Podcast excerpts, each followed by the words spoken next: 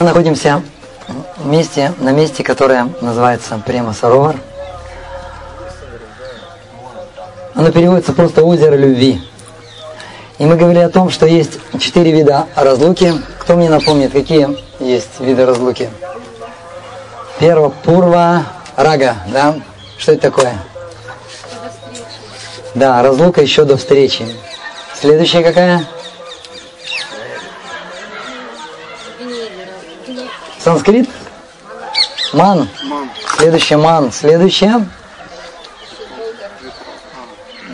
Долгая разлука, да, как она называется? Пранава. И последняя? Према Вайчити. А это что?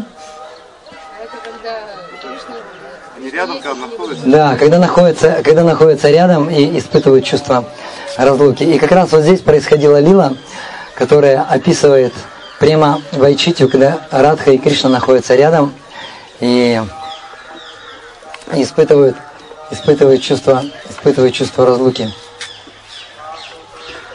Сундара Нитянанда, come, come here. Translator will, will wait you.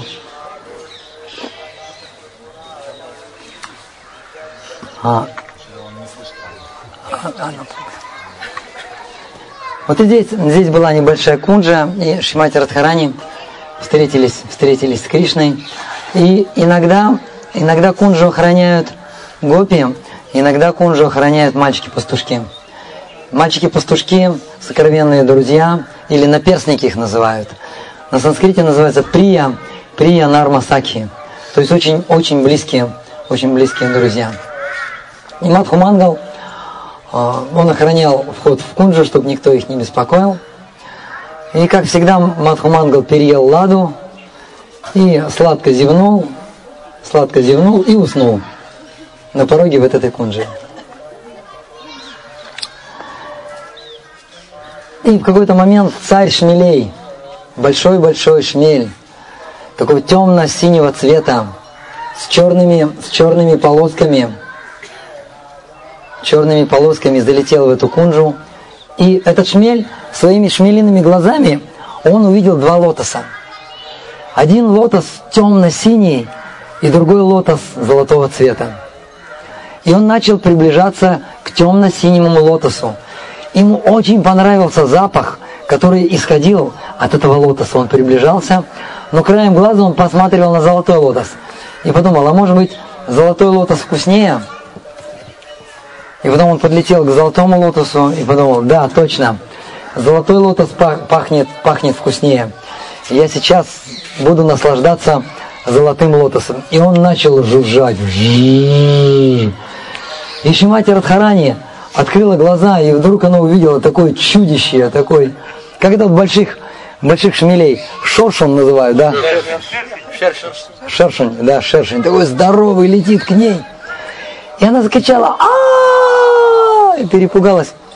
И Мадхумангал, Мадхумангал проснулся, проснулся, и он забежал в кунджу и увидел вот этого здорового шмеля. У него в руках была палка, и он этого шмеля начал по кунже гонять палкой. Гонял, гонял. Наконец он выгнал, выгнал этого шмеля и побежал следом за ним, прогнал этого шмеля. И потом вернулся с победой и закричал, «Я выгнал этого Матху, Матху ушел, теперь Матху здесь нет». Как этот негодяй посмел потревожить покой, потревожить покой великого царя Враджи. Но это еще ничего. Самое страшное, что он потревожил покой великого министра Мадху Мангала, поэтому я его прогнал, и Мадху здесь нет. И как только он сказал, что Мадхусудан ушел, что Мадху здесь нет, глаза Шимати Радхарани наполнились слезами, и когда глаза наполняются слезами, уже ничего не видишь.